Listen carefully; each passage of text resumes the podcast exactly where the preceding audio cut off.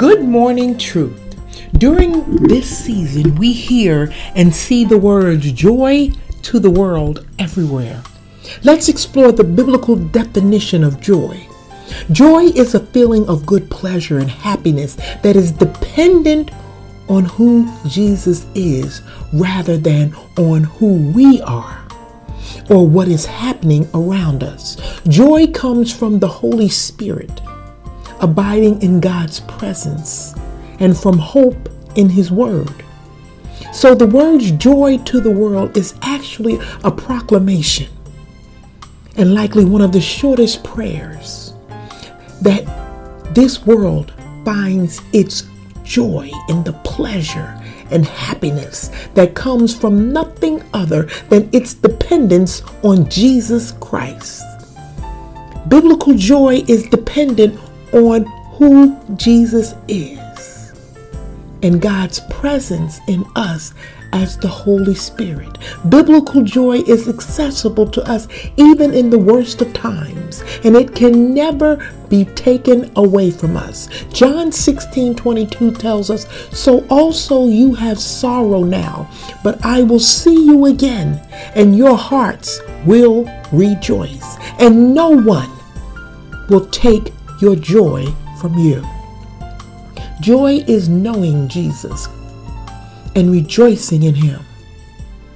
But how can we rejoice in the Lord if we do not know who He is, if we do not acknowledge the sacrifice that He has made? Jesus, the Son of the living God, who has saved us from our sins for a life of freedom with Him.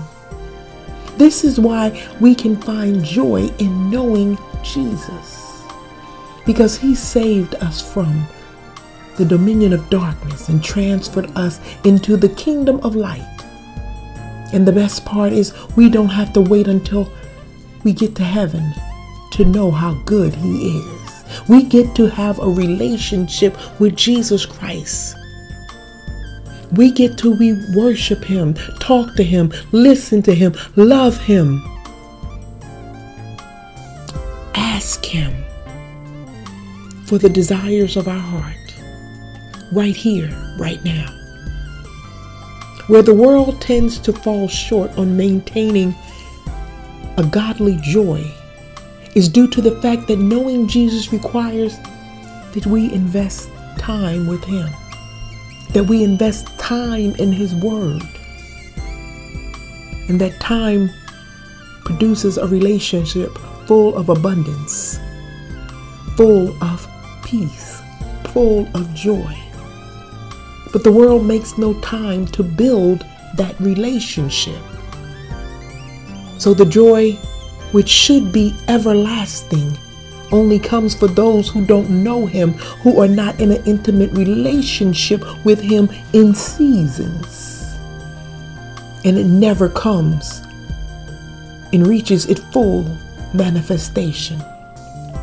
Psalm 16:11 reads, You make known to me the path of life. In your presence there is fullness of joy. At your right hand are pleasures forevermore. God's word makes the path of life visible to us. And it is alive and active, bubbling over with truth, hope, and joy. From cover to cover, the Bible is full of God's promises, and it only takes a small amount of time to be completely overwhelmed by God's love for us and transformed by the words He speaks over us. That's why knowing God's promises is so very important, and believing in them is essential for planting joy deep in the pits of our souls. Romans 15 13 says, May the God of hope fill you with all joy and peace in believing, so that the power of the Holy Spirit you may abound in hope. Joy to the world. Remember, when you start your day with truth, blessings throughout the remainder of the day is inevitable.